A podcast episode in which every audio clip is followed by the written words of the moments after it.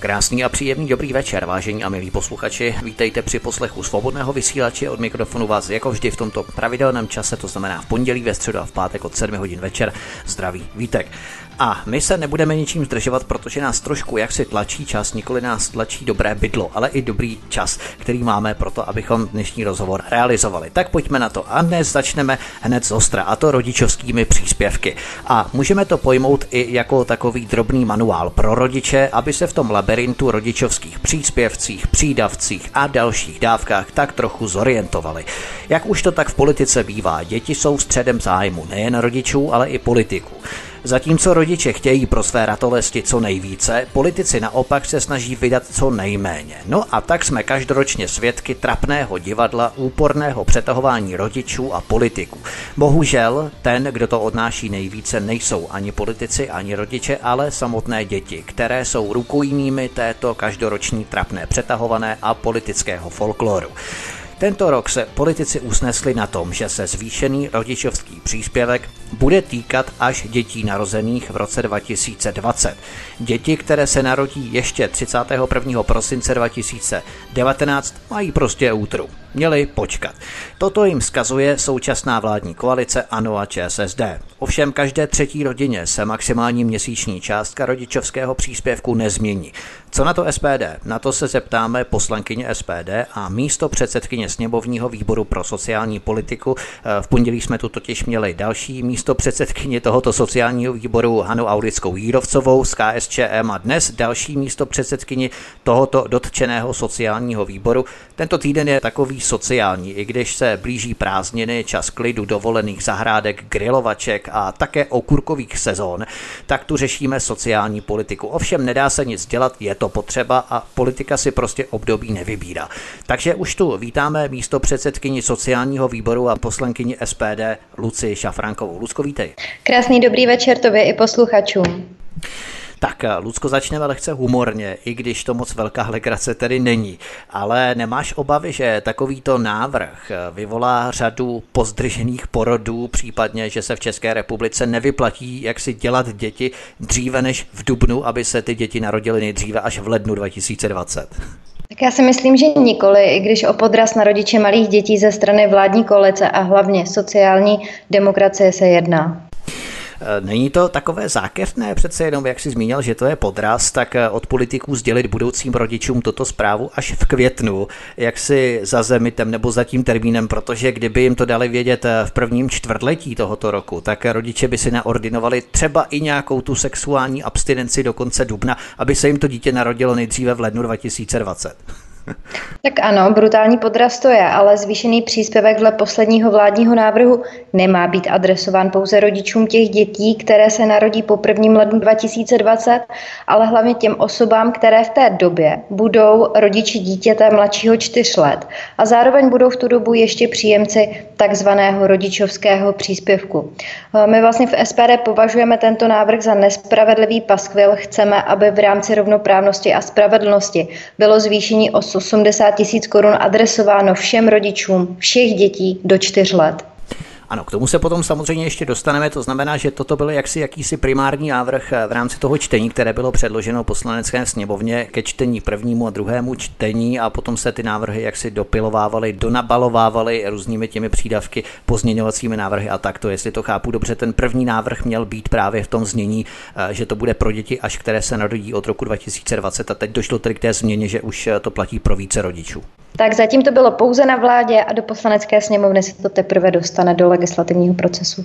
Jasně, rozumím. Tak, eh, pojďme se tedy vypravit a podívat, na co všechno bychom se měli jako rodiče připravit. Ministrině financí Alena Šelerová začala už od února tohoto roku šlapat na rozpočtovou brzdu. Jednou z věcí, o kterou se Alena Šelerová s ministrině prácí eh, Janou Maláčovou přou, jsou rodičovské příspěvky. Kdo vlastně s tímto návrhem zvýšit rodičovské příspěvky přišel, abychom si to rozebrali úplně od začátku, protože každá strana si ráda přivlastňuje tyto návrhy, aby se právě ona ukázala před těmi voliči tou hezkou, tak eh, kdo s tím vlastně přišel úplně první? Tak zvýšení rodičovského příspěvku bylo součástí koaliční dohody Nejprve vlastně navrhla sociální demokracie, ale pro všechny rodiče, kteří budou mít k 1. lednu 2020 dítě mladší než 4 roky, bez ohledu na to, zda příspěvek vyčerpali nebo nevyčerpali. Potom vlastně následovaly opakované změny a porušení tohoto slibu plus hádky sociální demokracie s hnutím ANO, kdo za to může a kdo to zaplatí. Tady přesně vidíme, jak vlastně současná koalice spolu dokáže spolupracovat, teda respektive, že spolu absolutně nedokáže spolupracovat.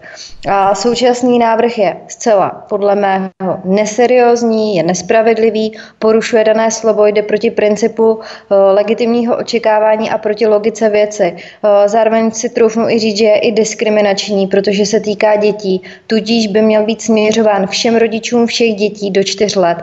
A protože dle současného znění na zvýšení nebudou mít nárok ti rodiče, kteří již příspěvek vyčerpali a nastoupili do zaměstnání a odvádějí státu daně. Co se týče nespravedlnosti a adresnosti tohoto příspěvku, tak eh, kde by měl být podle tebe ten strop zvyšování výdajů v sociální oblasti? Prostě abychom nezvyšovali výdaje státu rychleji než příjmy, což by se nám mohlo v budoucích letech ve výsledku tvrdě nevyplatit. Tak eh, kdybychom to měli adresovat ten příspěvek všem dětem, eh, to by bez pochyby markantně zvýšilo už tak dost náročné opatření v sociální oblasti tak hlavně nemůžeme jít do deficitu, musíme udělat plošnou revizi systému a my v SPD právě připravujeme reformu, chceme přesměrovat různé typy dávek do formy významných slev na daních a odvodech pro pracující. Jak jsme si prozradili, od 1. ledna 2020 se mohou rodiče, kteří aktivně pobírají rodičovský příspěvek, těšit na rodičovský příspěvek zvýšený o 80 tisíc korun z 220 tisíc korun na rovných 300 tisíc. První otázka.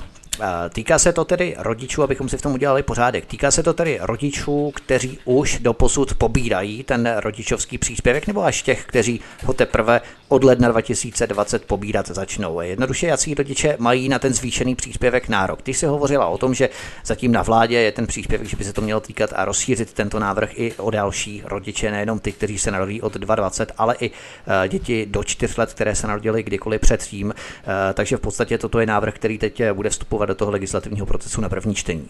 Tak zatím je to tak, že ti, co ji budou pobírat ještě 1. lednu 2020, včetně respektive těch, kteří jej nebudou mít k tomuto datu vyčerpaný, plus všichni, kterým na něm vznikne nárok po 1. lednu 2020.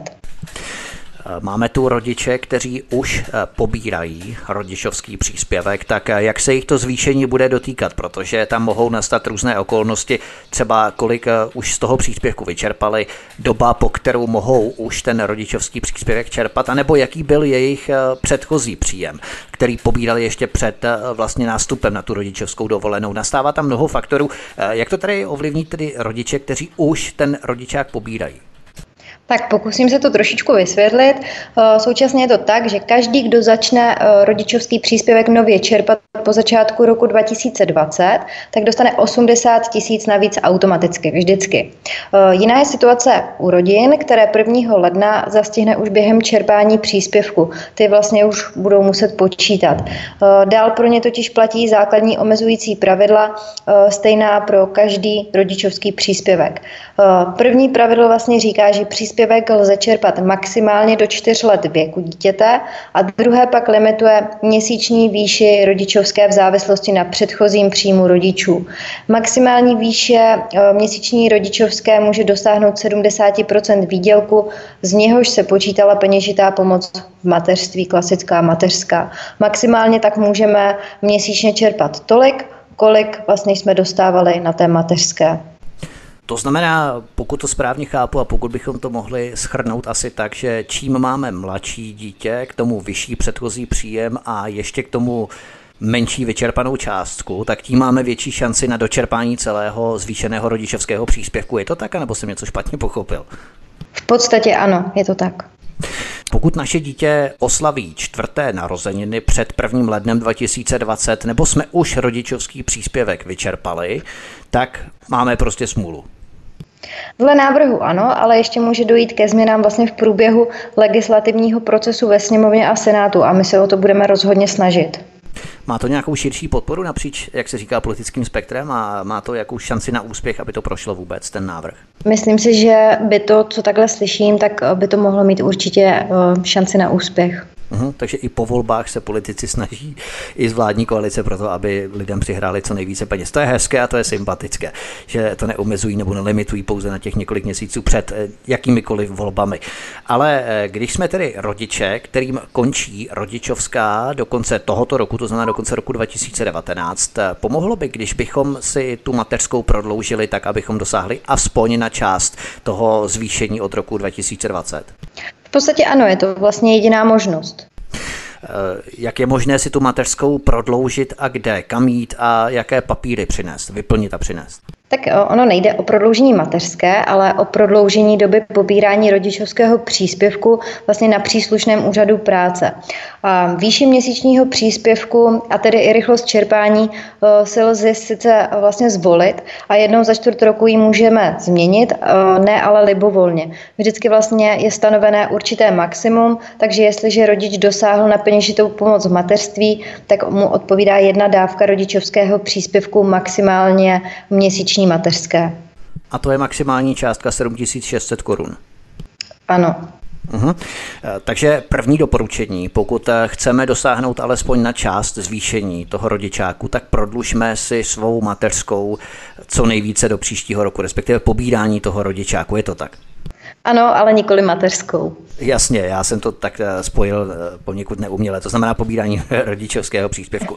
Eh, další věc, když si zjistíme, kolik jsme už vyčerpali z rodičovského příspěvku, to si můžeme zjistit buď z historie bankovního účtu, nebo zajít nebo zavolat na úřad práce, kde nám tuto informaci určitě sdělí, tak můžeme si nastavit novou výši měsíčního příspěvku tak, abychom rodičák pobírali v lednu 2020 i v dalších měsících. Pomohlo by to, abychom vyčerpali částku, o kterou vlastně bude ten rodičák zvýšený, prostě abychom si to rozložili jo, na delší čas v rámci toho roku 2020? Tak tady má odpověď taktéž ano.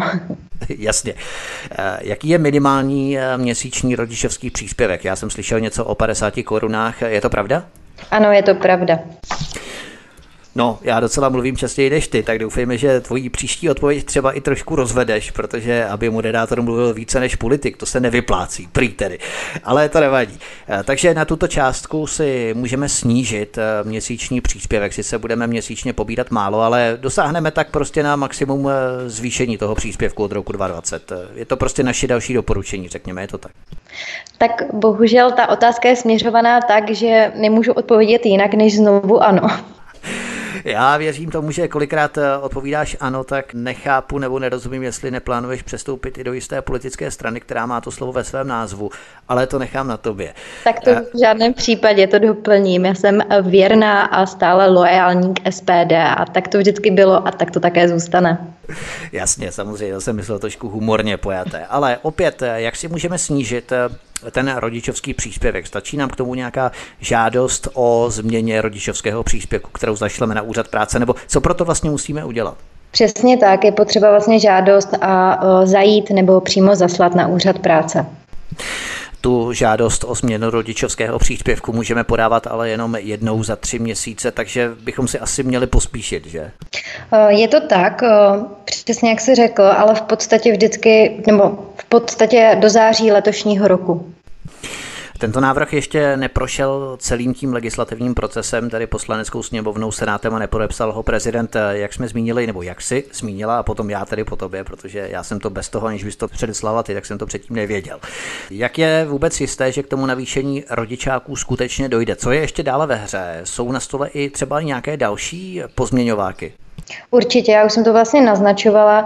Eh, podle mě se určitě dá očekávat eh, spoustu dalších pozměňovacích návrhů v tom směru, aby na zvýšení měli nárok všichni rodiče všech dětí do 4 let věku k 1. lednu 2020. Tak to by bylo k rodičákům všechno. My si zahrajeme. Děti, kterých se tohle týká, už se chystají spát a tento pořad by pro ně bez tak asi nebyl příliš vhodný. Večerníčkem jenom eh, těžko tomu porozumí, ale třeba bychom je mohli inspirovat k nějakým hrám. Ale třeba je to takový dobrý nápad, protože víme, že dnešní mladé generace příliš politiku neřeší, nezajímají se oni, je pro ně nudná tak eh, čím si Lucko třeba chtěla být jako profese, když tě bylo 4-5 let, princeznou herečkou anebo političkou, poslankyní. To by tě asi tehdy nenapadlo.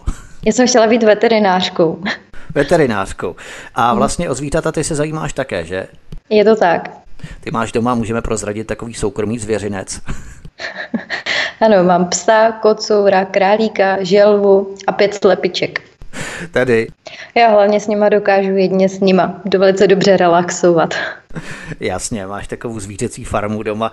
Eh, to by mohla být eh, možná taková inspirace pro děti, jak je přilákat nejenom kluci, aby se šli podívat na zvířátka, eh, možná třeba, ale jak je přilákat třeba k politice například s pokojem. Máš nepořádek v pokoji, přijdou rodiče, to zjistí, tak řeknou, Lucinko, uklid si pokoj. No a v tu chvíli by rodiče nemohli nic namítat, protože ty by si řekla, by si zvedla tu ručičku a řekla by si proti návrhu. No a hrála by si snad poslankyni. To je takový docela dobrý návrh. V tu chvíli by prostě rodiče nemohli nic namítat říkat, eh, protože děti by rozporovaly jejich pokyn podle prvků svobody a přímé demokracie, že? Tak já určitě věřím, že naše dnešní mládež eh, nebo rodiče se snaží o to, aby je vychovávali co nejlépe, eh, vedli k tomu, aby dělali dobré skutky a aby naše společnost se stále zvyšovala jejich úroveň. Takže určitě věřím, že to tak doma nemají. Jasně, tak nebudeme ponoukat eh, děti proti vlastním rodičům. Konec konců to nám dělají neziskovky ve školách, že eh, vlastně popouzejí děti proti svým rodičům. My to dělat nebudeme, my naopak eh, chceme působit, aby se ten rodinný kruh stmeloval právě na těch prvcích rodiny nebo pro rodinné politiky. Dobře, zahrajeme si písničku a během ní se z našich sladkých dětských let přesuneme do let seniorských, která nejsou příliš sladká. Nejenom proto, že nemnohý senior trpí cukrovkou a sladké vůbec skoro nemůže, vlastně vůbec nemůže, ale finanční situace příliš sladkou není, tak snad nám ten náš úsměv příliš nezhořkne, než se tedy staneme seriózní. Já myslím, že Lucka k tomu má ještě daleko, já také. Tak eh, my se potom eh, vrátíme zpět eh, k důchodům a k devítistům zvýšení důchodů, jak invalidních, tak i starobních. Takže poslouchejte, zůstaňte s námi od mikrofonu vás zdraví Vítek na svobodném vysílači. Příjemný večer. Poslankyně hnutí SPD a zároveň místo předsedkyně sněmovního výboru pro sociální politiku Lucie Šafránková je hostem u nás na svobodném vysílači a my jsme si povídali v předchozím bloku, předchozím vstupu o zvýšení rodičovských přídavků. Tak, ministrině práce a sociálních věcí, myslím sociálních, nikoli asociálních, ono to tak trošku splývá, že to je asociální, ale je to sociální věcí. To znamená ministrině práce a sociálních věcí Jana Maláčová chce pro svůj rezort získat co nejvíce peněz. Konec konců, jaký jiný ministr tohle nedělá, že? Ovšem Jana Maláčová neuspěla s novelou, podle které by se průměrné důchody navyšovaly v samotném jejich výpočtu, ale zároveň zase vláda předběžně kývla na jednorázový doplatek k valorizacím k 700 korunám, aby se došlo ke kýženým 900 korunám od příštího roku, respektive k částce 14 200 korun. A tady se zastavíme. Co je tady zatím, Lucko, definitivně odhlasované v rámci důchodů? Zatím vynechme tvůj pozměňovák, ke kterému se dostaneme až samostatně, abychom vypíchli a vyzobli eh, to, co SPD navrhuje, protože to je důležité. Ale prozraďme si srozumitelně, co se zatím tedy odhlasovalo v rámci zvýšení těch důchodů. Tak eh, zatím se vlastně neodhlasovalo definitivně nic. Respektive v prvním čtení byla schválena vládní novela zákona o důchodovém pojištění, která má vlastně za cíl zvýšit veškeré důchody, jak si řekl, vyplácené v České republice o 900 korun k 1. lednu 2020 kolik tohle zvýšení celkem znamená peněz, protože to bez pochyby znamená nepominutelnou zátěž státní pokladny. Nemáme se obávat toho, že se pod vlivem třeba nějakého hospodářského vývoje po zbytku tohoto roku v druhé polovině eh, nebude od těch nynějších slibů opět lehce couvat. Tak eh, co se týká té částky, tak to vychází kolem 7 miliard na rok 2020. A to je ještě v pořádku, to znamená, ty peníze tady můžeme alokovat a v podstatě nemusíme se obávat, že by k tomu nedošlo nakonec. Tak eh, já pevně věřím, že k tomu nedojde, protože péče o naše seniory a to, aby měli důstojné a klidné stáří je opravdu důležitá. Hovoří se o takzvané bankovní dani, kterou chce Jana Maláčová zvýšit a tím získat peníze na zvýšení jak rodičovského příspěvku, tak i důchodů. Eh, myslíš, že je to průchozí banky, které odírají lidi s vysokými úroky za půjčky nebo hypotéky, na kterých vydělávají? To zní sice spravedlivě a férově, ovšem banky by mohly zase schudnutí jejich zisků z 20 miliard na ubohých 15 miliard. Člověk by se nad nimi až rozplakal, dal by jim poslední rohlík, že? Tak eh, by mohli to snížení snížení jejich astronomických zisků promítnout eh, v ještě větší úrokové sazby vlastním klientům, to znamená zpátky těm lidem, čili eh, by ty peníze chamtiví, nenasytní bankéři oklikou z těch lidí vytáhli zpátky. Eh, je tedy pro tebe nebo pro SPD všeobecně průchozí bankovní daň nebo zvýšení bankovní daně? Tak eh, pro SPD vlastně SPD celou dobu proti speciální bankovní dani, protože ona by vlastně ve finále poškodila koncového spotřebitele. Eh, my navrhujeme spíše opatření, která by směřovala k zamezení odlivu kapitálu a dividend do zahraničí. Eh, taky jsme proti repatriaci kapitálu a opatření, která by vedla k povinným reinvesticím bank a zahraničních firm vlastně v České republice. Uh-huh. Co třeba zvýšení tabákové daně, o které se hovoří? Lze cigarety zvyšovat do nekonečna stát, zejména ministerstvo zdravotnictví před škodlivostí kouření opakovaně varuje, různé kampaně antikuřácké a tak dále, ale když chce získat prachy, tak najednou jsou kuřáci snadným zdrojem a snadnou kořistí. Tak to už státu najednou to kouření příliš jaksi nevadí. Takže jak ty vnímáš eh, zvýšení tabákové daně? Kterou by se ty peníze na zvýšení důchodů získaly? Tak my jsme proti jakémukoliv zvyšování přímých i nepřímých daní, které poškozují daňové poplatníky a spotřebitele. Já bych teďka uvedla příklad, protože my už jsme to tady kdysi v minulosti měli, eh, kdy vlastně zvýšení daní na alkohol a tabák by vlastně přinesl pouze vyšší míru pašování a stát by tak vybral vlastně na těch daních méně, podobně jako když právě tehdejší ministr financí, pan Kalousek, zvyšoval tyhle ty daně tak vlastně milovníci tvrdých nápojů nepřestali alkohol vůbec pít, ale přišli na černý trh nebo na individuální dovoz alkoholu například z Polska, kde byla spotřební daň tehdy o, vlastně o řády nižší. A potom zvýšené nákupy spotřebitelů na černém trhu trvaly několik let až do metanolové krize. Takže já si myslím, že tady už víme, k čemu to vedlo a myslím, že není třeba tuhletu věc opakovat. Ano, přesně tou metanovou krizí jsem chtěl navázat, že v podstatě ten ilegální pálení toho tvrdého alkoholu vedlo až právě k té metalové krizi. Přesně tak, nebo metanové krizi, metalová krize. Nevím, jestli někdo poslouchá metal z našich posluchačů, možná si něco takového zahrajeme, až budeme eh, předělovat na další vstup, ale každopádně metanová krize vedla právě k tomuto úmrtí, k sérii úmrtí, takže přesně k tomuto vedlo. To bychom měli tedy tabákovou a bankovní daň. Pojďme k tomu samotnému návrhu. Vysvětli nám, Lucko, jakých důchodů se zatím tohle zvýšení týká. Nejenom starobních nebo invalidních, ale myslím hlavně od jaké hranice a okolik. Uh, tak vlastně je to všech typů důchodů o 900 korun měsíčně k 1. lednu 2020. Co to znamená pro důchodce, kteří berou méně než 10 tisíc korun? O kolik dojde u nich ke zvýšení důchodu? Také o 900 korun měsíčně. To jsem právě myslel a teď se k tomu dostáváme, k tomu tvému pozměňovacímu návrhu, který navyšuje o 900 korun všem startovním důchodcům, kteří mají důchody pod 10 tisíc korun. To znamená, že když už všichni dostávají o 900 korun více, i ti, kteří pobírají méně než 10 tisíc korun důchodu starobního nebo invalidního, tak co vlastně navrhuješ? Tak vlastně nikoliv startovní, ale starobní návrh a týká Já se vlastně všech lidí, u nich je měsíční součet všech, důchod, všech důchodů, vlastně, které pobírají a které po navýšení k 1. lednu 2020, vlastně o ten vládní návrh, budou mít dál důchody nižší jak 10 tisíc korun. Tak těm vlastně chceme přidat dalších 900 korun, protože vlastně hranice příjmové chudoby vlastně na, jednoho, na jednu osobu, tak byla v loňském roce nějakých 11 963 korun.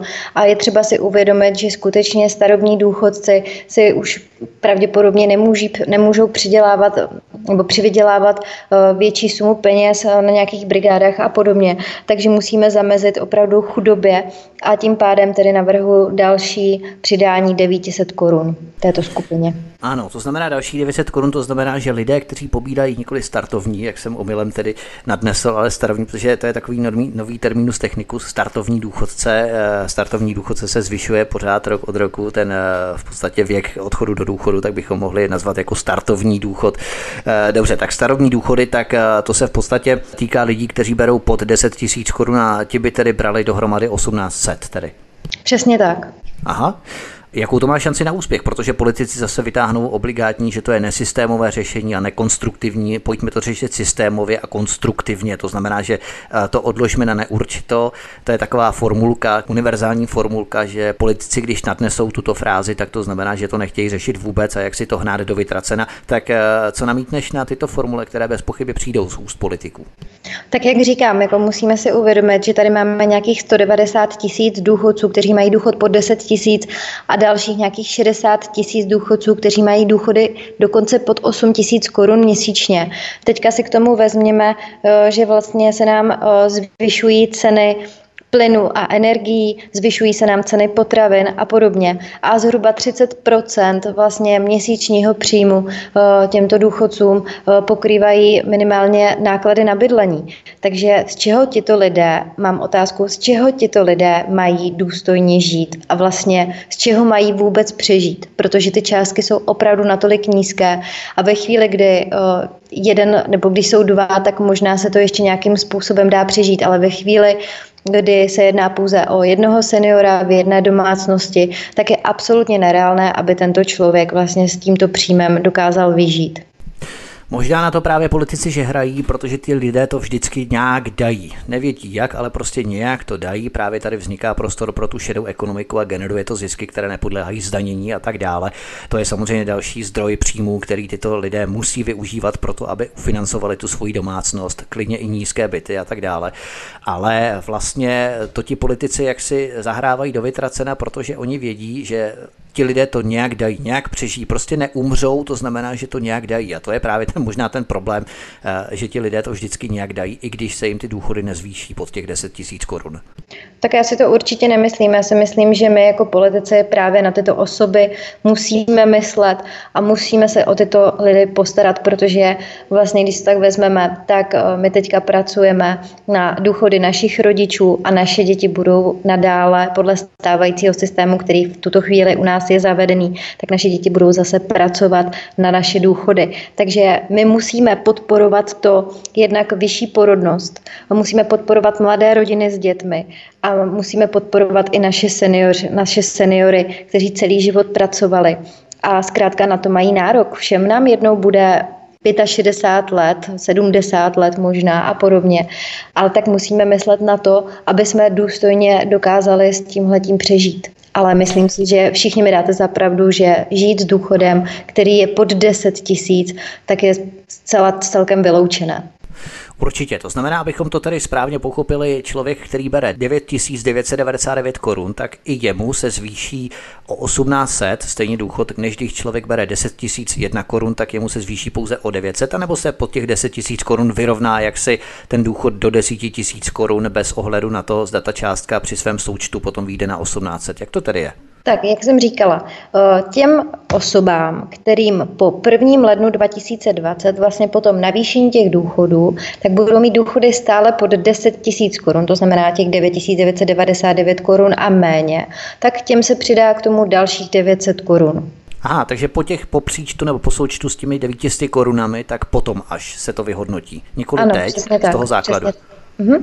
Uh-huh, uh-huh, jasně, rozumím. Uh, jakou má šanci tento tvůj pozměňovák projít. Musíš obcházet poslance a lobovat za ten pozměňovák. Omlouvám se, že vás, pane poslanče, ruším během oběda v poslanecké kantýně. Doufám, že vám chutná a podpoříte můj pozměňovák. A nebo jak si vlastně vyjednáváš, předjednáváš podporu, aby ten tvůj pozměňovací návrh snadněji eh, prošel? Jak to vlastně dělají politici, když něco navrhují a chtějí, aby to mělo větší šanci na úspěch?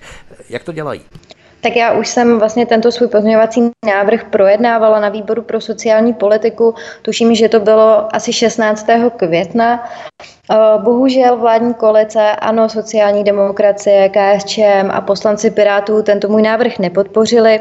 Přesto ale věřím, že ještě zváží můj pozměňovací návrh a že by se mohlo něco změnit a po případě, že by ho mohli podpořit, protože jistě věřím tomu, že si musí uvědomit, že opravdu tyto lidé s touto částkou opravdu nemůžou, nemůžou vlastně přežít. Tak to je docela škoda, protože v pondělí jsem tady měl, jak jsem avizoval, Hanu Aulickou Jírovcovou právě z KSČM, tak kdybyste tady byli obě najednou, tak byste si to třeba mohli vyříkat. Teď už je pozdě, ale to nevadí, tak si to vyříkáte jistě eh, na plénu a nebo na výboru, který je plánovaný na 13. června ve čtvrtek od 9 do 16 hodin. Takže eh, to předlobovávání zákonů není to tak, že třeba číháš za dveřmi, hele, už jde ten babiš, tak až projde, tak vypafnu na něj a udeřím na něj, aby to ano podpořili, tak to nechodí tedy. Ne, ne, ne. Opravdu to projednáváme na výborech k tomu určený, takže garanční výbor k tomuto vládní, nebo k této vládní novele je určený výbor pro sociální politiku a tam to projednáváme.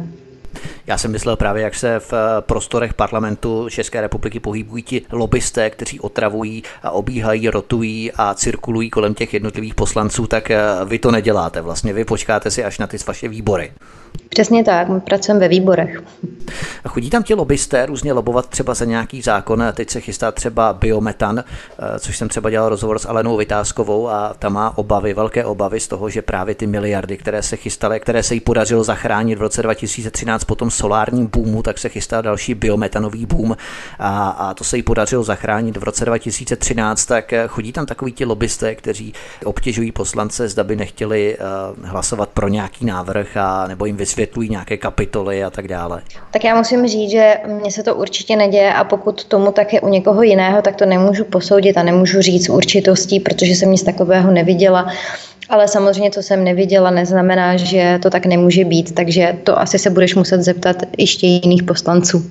Jasně, protože já právě jsem dělal rozhovory s několika poslanci a těmi potom po vysílání říkali, že to tak skutečně chodí v tom parlamentu, eh, zejména tedy při obědě, že se k ním jako nezávazně vsednou a posadí se k ním, dají se s nimi do řeči a zavedou nenápadně řeč právě na to téma, na které oni chtějí jim nějak vysvětlit, aby působili v jejich schodě a hlasovali nějak eh, pro to, aby v jejich schodě byli. Eh, jakou změnu může přinést práce Komise pro spravedlivé důchody, kterou zřídila ministrině práce Jana Maláčová s její před předsedkyní rektorkou Mendlovy univerzity v Brně Danuší Nerudovou, eh, když se vlastně vláda staví velmi zdráhavě k reformě toho penzijního systému. Má tato komise pro spravedlivé důchody vůbec nějaký smysl podle tebe, nebo je to další vyhazování peněz za, řekl bychom, dobře placené funkce? Tak ona řeší pouze vlastně parciální problémy, ale nikoli potřebné systémové změny. A navíc jsou zde zastoupeny všechny strany plus desítky dalších osob a formát komise řešení ani neumožňuje. Eh, to je možné vlastně pouze na půdě sněmovny v interakci s vládou, takže myslím si, že eh, komise, eh, která je zřízená, tak není prostě tou pravou, kde by se měly napravit a udělat skutečná důchodová reforma. Není určitě tím místem. Takže další z řady komisí, která byla zřízena zřízená za jakýmsi účelem v podstatě nic neřešící. Vidím to takto. Eh, my se tu bavíme o zvýšení rodičovských příspěvků bavili jsme se tu, to dělá zhruba 10 miliard, zvýšení důchodů, což dělá zhruba 50 miliard. Teď je snadnější se dostat k nemocenské vyplácené do tří dnů, to dělá další jednotky miliard. Já vůbec samozřejmě nemám nic proti tomu zvyšování těchto segmentů, investovat do lidí je samozřejmě velký, velmi potřeba, ale kde na to všechno vzít, protože bankovní nebo tabáková dáně to asi nevyřeší. SPD je proti ní, hovoří se o zvýšení daní z příjmu fyzických osob, takže o co se v jedné kapse zvýší důchody nebo rodičáky, o to vláda z druhé kapsy ukradne lidem z výplat. Není tohle všechno čilý a hnusný populismus od vládní koalice, který se s lidmi hraje. Na jedné straně vám přidáme, nebo některým z vás, některým skupinám, ať už eh, rodičům dětí do 4 let anebo seniorům. Na druhé straně to z vás vytáhneme na příjmech fyzických osob. Děláte si vy politici z lidí legraci, anebo nás chcete napálit, že jako předstíráte zvýšení, ale už nám neřeknete, že tu ekvivalentní částku z nás stejně vytáhnete jinudy. A teď nemluvím o tobě samozřejmě, ale o politicích jako celku, i když ty vlastně k tomuto exotickému druhu politikus bohemikus také ty patříš vlastně. Tak děkuji pěkně Vítku, budu si to pamatovat. ale teďka... Já jsem tě ale varoval, že nemluvím o tobě, ale bohužel k této čeledi zvláštního druhu teď patříš. tak se s tím poper. Děkuju. Já bych ti tady chtěla říct, že vlastně náklady na zvýšení důchodu nejsou 50, ale je to těch 7 miliard, jak už jsme se tady bavili. A ano, vlastně dle SPD jedinou možnou cestou do budoucna masivní snížení daňové zátěže zaměstnanců a živnostníků. To je vlastně cesta, kterou my bychom určitě chtěli jít. No ale to vlastně vezmete peníze na ta různá zvýšení, protože na ně nebude. Pokud se budou snižovat daně a zároveň zvyšovat důchody, tak kde na to chceme brát peníze? Tak ono to všechno se vším souvisí. Já už jsem to tady říkala před chviličkou, když jsme se bavili vlastně o, o těch důchodech, že my potřebujeme zvýšit nebo zlepšit pro rodinnou politiku, aby se nám zde rodilo rozhodně více dětí. Je to teda celoevropský problém, že máme teďka nižší, nižší porodnost a toto právě potřebujeme zvýšit. Potřebujeme, aby ty mladé rodiny nebudovaly jenom kariéru, ale mysleli vlastně na svou budoucnost. A jak tak, jak je nastavený ten náš důchod důchodový systém, tak už jsem to tady také dneska jednou říkala, že vlastně my teďka vyděláváme na důchody našich rodičů a zase naše děti budou vydělávat na naše důchody. Takže tím pádem, když pomůžeme takto mladým rodinám, že budou mít daňové úlevy, třeba například třeba při třech a více dětí vyplatili nulové daně, protože něco je stojí ta výchova, něco je stojí starost o ty děti, eh, škola a podobně, to asi nemusím tady nikomu vysvětlovat. Ano, ale musíte pádem... být poměrné minimálně nějakou tak, pracovní tak, morálkou, protože známe tak, rodiny, které mají hodně dětí, ale eh, jak si nepracují, že? Přesně tak. Eh, takže my právě tady ty pracující rodiče chceme tímto odměnit, tak by je to zároveň i motivovalo k tomu, aby skutečně pracovali a měli by potom uh, daňové úlevy. To znamená, že třeba kdyby měli tři a více dětí, tak by platili nulové daně. A tím pádem zase by uh, ty jejich děti potom znovu nám to přinesly tím, že budou chodit do práce, platit daně, než budou mít zase svoje děti a podobně. Takže myslím si, že je to takový kruh, tak jak je teď nastavený. Mhm, to znamená, že teď eh, ta situace, které čelíme a která panuje teď v České republice v posledních deseti i v dalších deseti letech, troufám si tvrdit, mnoho rozvodů kolem, osiřelé děti, matky samoživitelky následkem toho, jedno dítě a dost. Eh, skoro jako v Číně. Ty děti se tady nevraždí, ale spíše je tady jaksi nátlak na jedno dítě a dost, více dětí je luxus pomalu. Eh, tak prostě je to vražedná kombinace, je to vražedný koktejl. Tak, tak pojďme si říct ty aspekty, proč tomu tak je, protože dneska vlastně mladá rodina, která začíná, tak uh, pokud si chce vzít hypotéku, chce si koupit malý byt, ať už je to v Praze nebo v Brně, tak třeba byt 3 plus 1 uh, stojí 3 miliony a více, nebo kolem 3 milionů, nebo ho musí ještě opravit.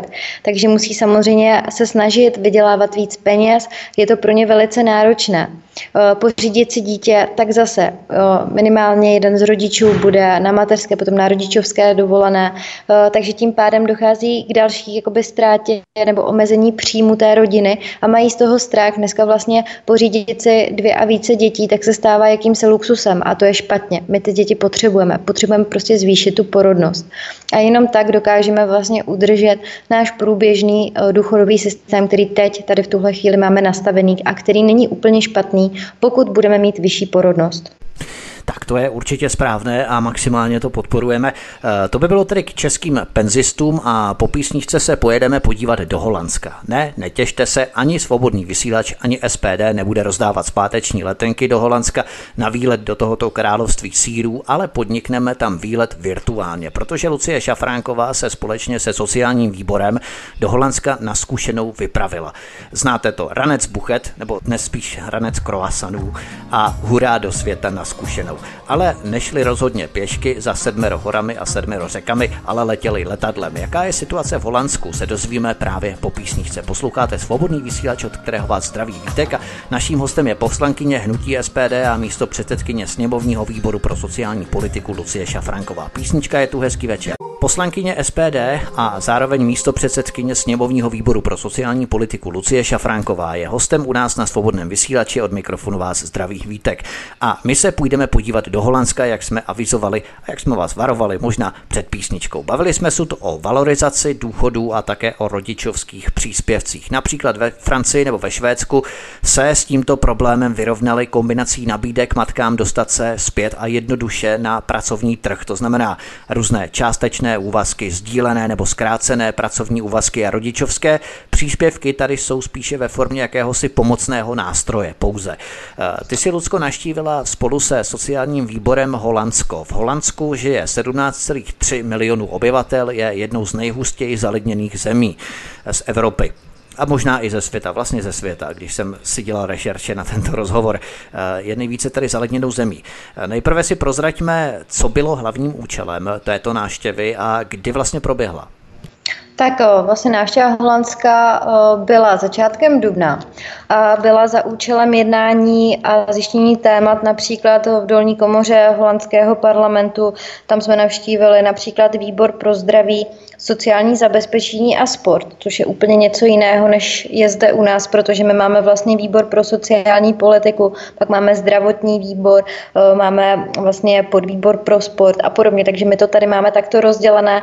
Když to v tom Holandsku mají tyto to věci spojené dohromady, protože třeba například zdravotně sociální pomezí eh, spolu mnohdy souvisí a tady u nás vlastně Ministerstvo práce sociálních věcí bojuje například s Ministerstvem zdravotnictví. Eh, je to problematické mezi sebou. Pro jsou to je paliativní léčba, že hospice a tak dále. Jasně, ale když to vlastně v tom Holandsku to mají takto v jednom.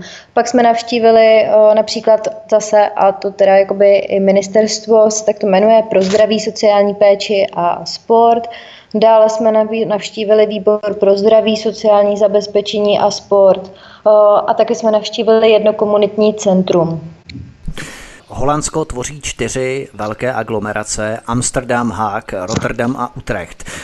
Kam všude jste se tedy v Holandsku vypravili, podívali, jaká zařízení jste naštívili vedle tedy těch komunitních center a různých výborů, které si jmenovala? Tak my jsme byli v Hágu v jednom menším městečku, kde jsme vlastně navštívili komunitní centrum pro seniory. Pokud bych mohla, tak bych ráda toto komunitní centrum trošku přiblížila, protože je to něco, co u nás absolutně není a myslím si, že je to velká škoda a chybí nám to.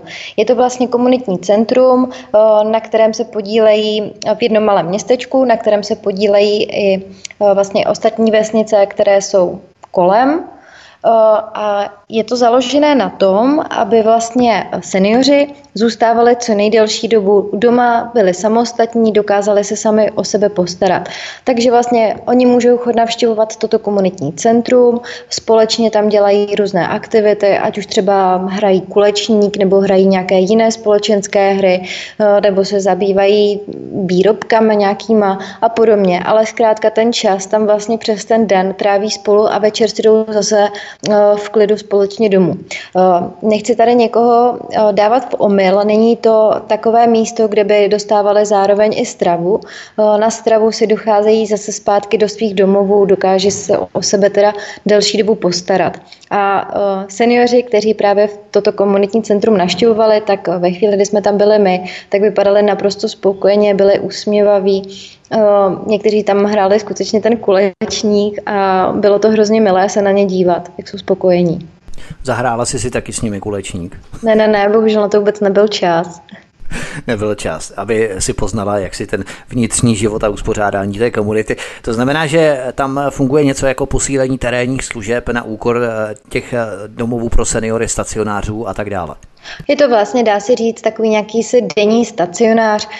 Oni tam dokonce zajišťují, myslím si, že pokud si pamatuju správně, asi jednou týdně i lékaře, kterým odebírá krev, aby nemuseli ještě navštěvovat vlastně další zdravotnická zařízení. Takže takovéto jednoduché úkony i v tom komunitním centru dokáží udělat a například třeba seniori, kteří jsou vzdálení nebo jsou z jiného městečka, který vlastně se podílí tady na tom běhu toho komunitního centra, tak je sváží, samozřejmě za poplatek tak je to nějakých, myslím si, kolem 8-10 euro, tak je sváží a potom je zase večer odváží zpátky do jejich domovů.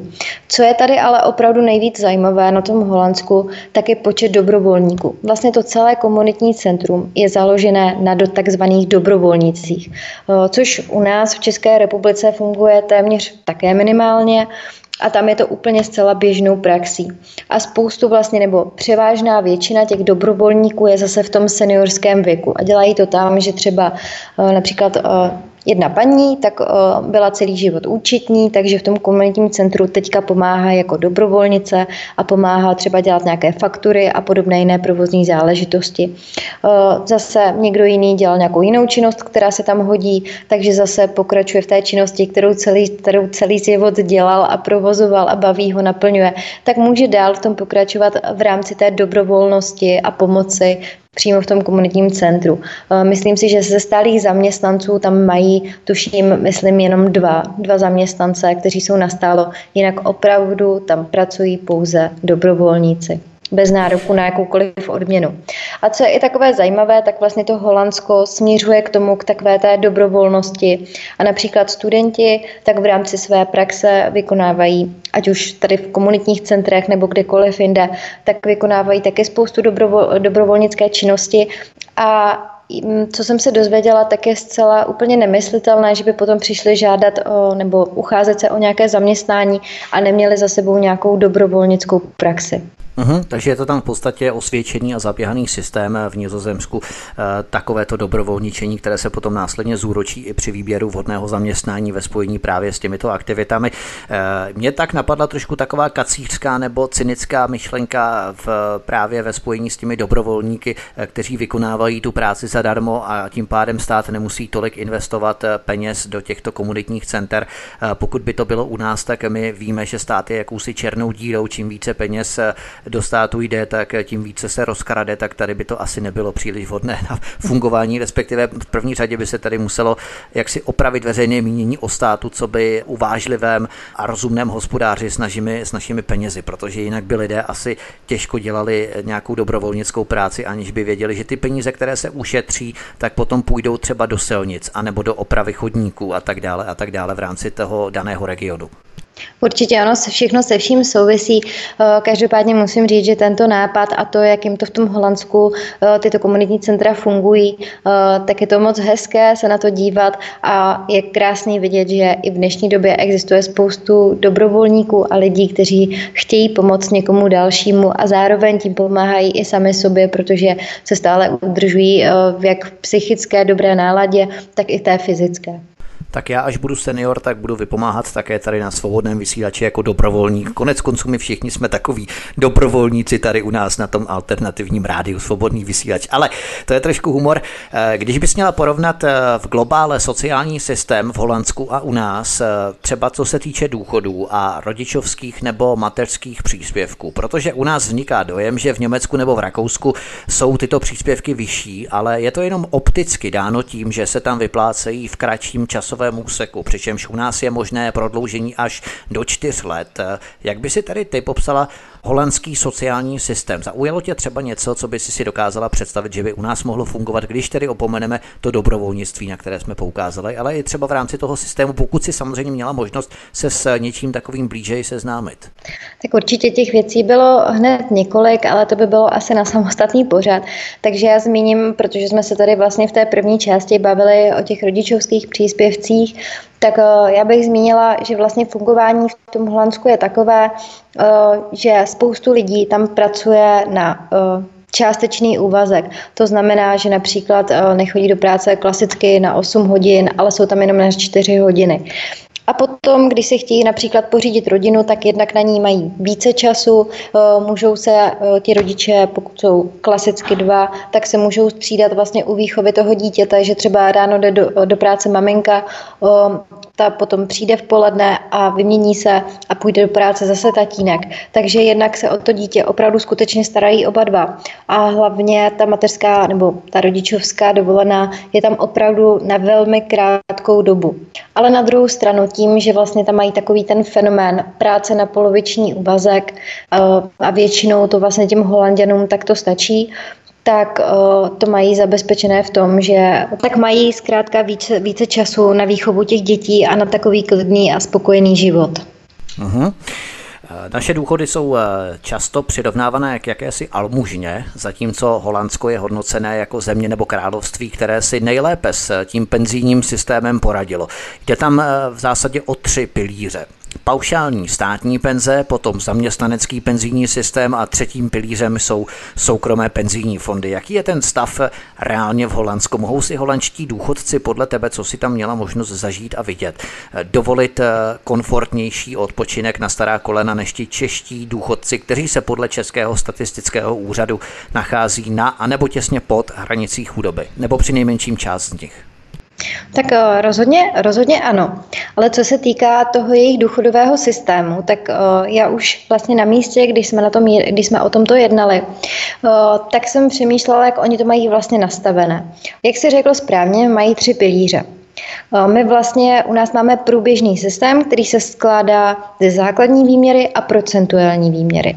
Takže ten první jejich pilíř, který oni mají, tak mají všichni stejný. Bez ohledu na to, jestli pracovali nebo nepracovali, nebo jestli pracovali na částečný úvazek. Zkrátka všichni ho mají stejný.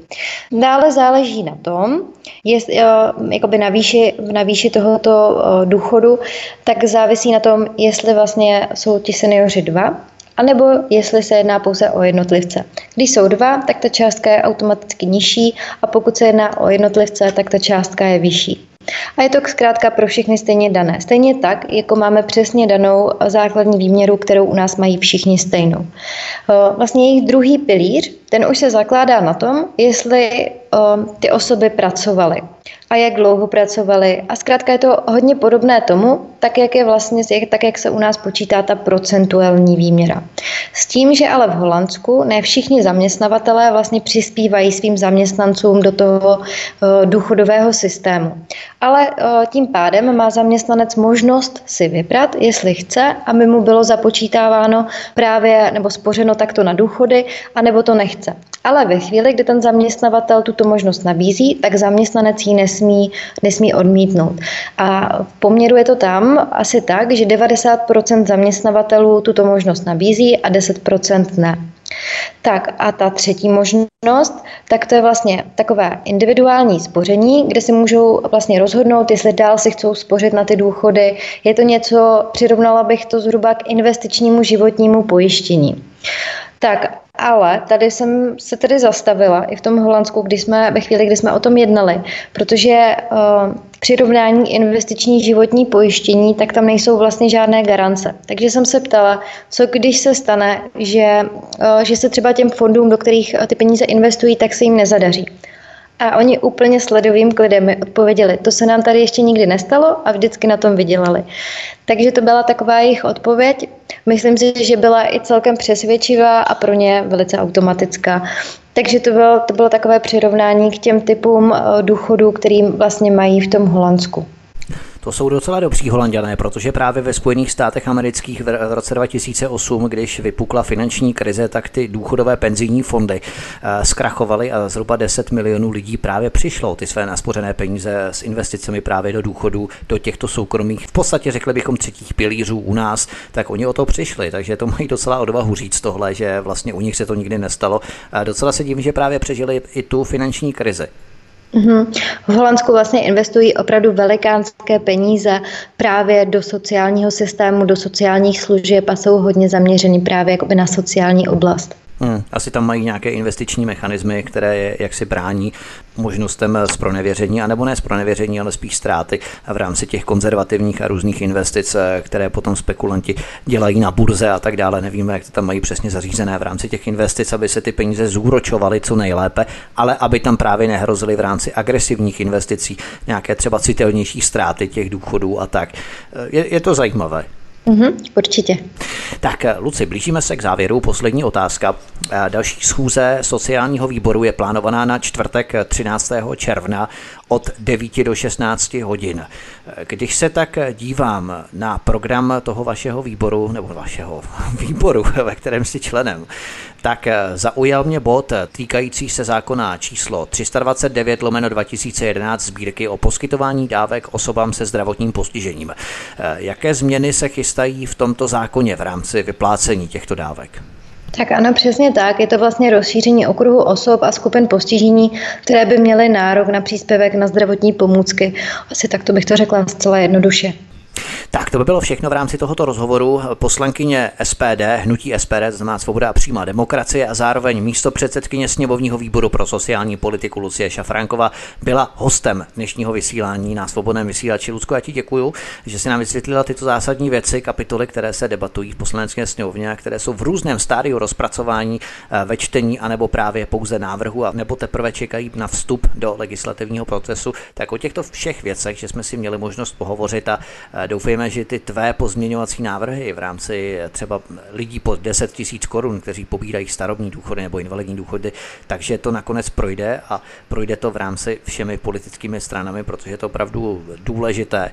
Ale zároveň i inspirace z Holandska nám slouží a dává podněty k přemýšlení, jakým způsobem to třeba může fungovat v západní Evropě. Tak, to by bylo všechno, Lucko. Moc děkuju a měj se krásně. Já taky moc děkuji a přeji posluchačům příjemný zbytek večera. Naslyšenou. Tento i ostatní pořad si, milí posluchači, stáhněte buď z našich stránek svobodný pomlčka vysílač.cz pod studiem Tapin Radio pod sekcí Archiv, anebo můžete zavítat i na náš YouTubeový kanál a tady si můžete poslouchat naše pořady podle sekcí rozstříděných tak, jak uznáte za vhodné, jak se vám bude chtít. Můžete poslouchat třeba i na etapy a samozřejmě nám můžete i psát do redakce případné další dotazy na Lucii Šafránkovou anebo i na další naše hosty. To by bylo všechno od mikrofonu a zdraví vítek, přeju vám příjemný a ničím nerušený poslech dalších pořadů a těším se s vámi příště opět naslyšenou. Hezký večer.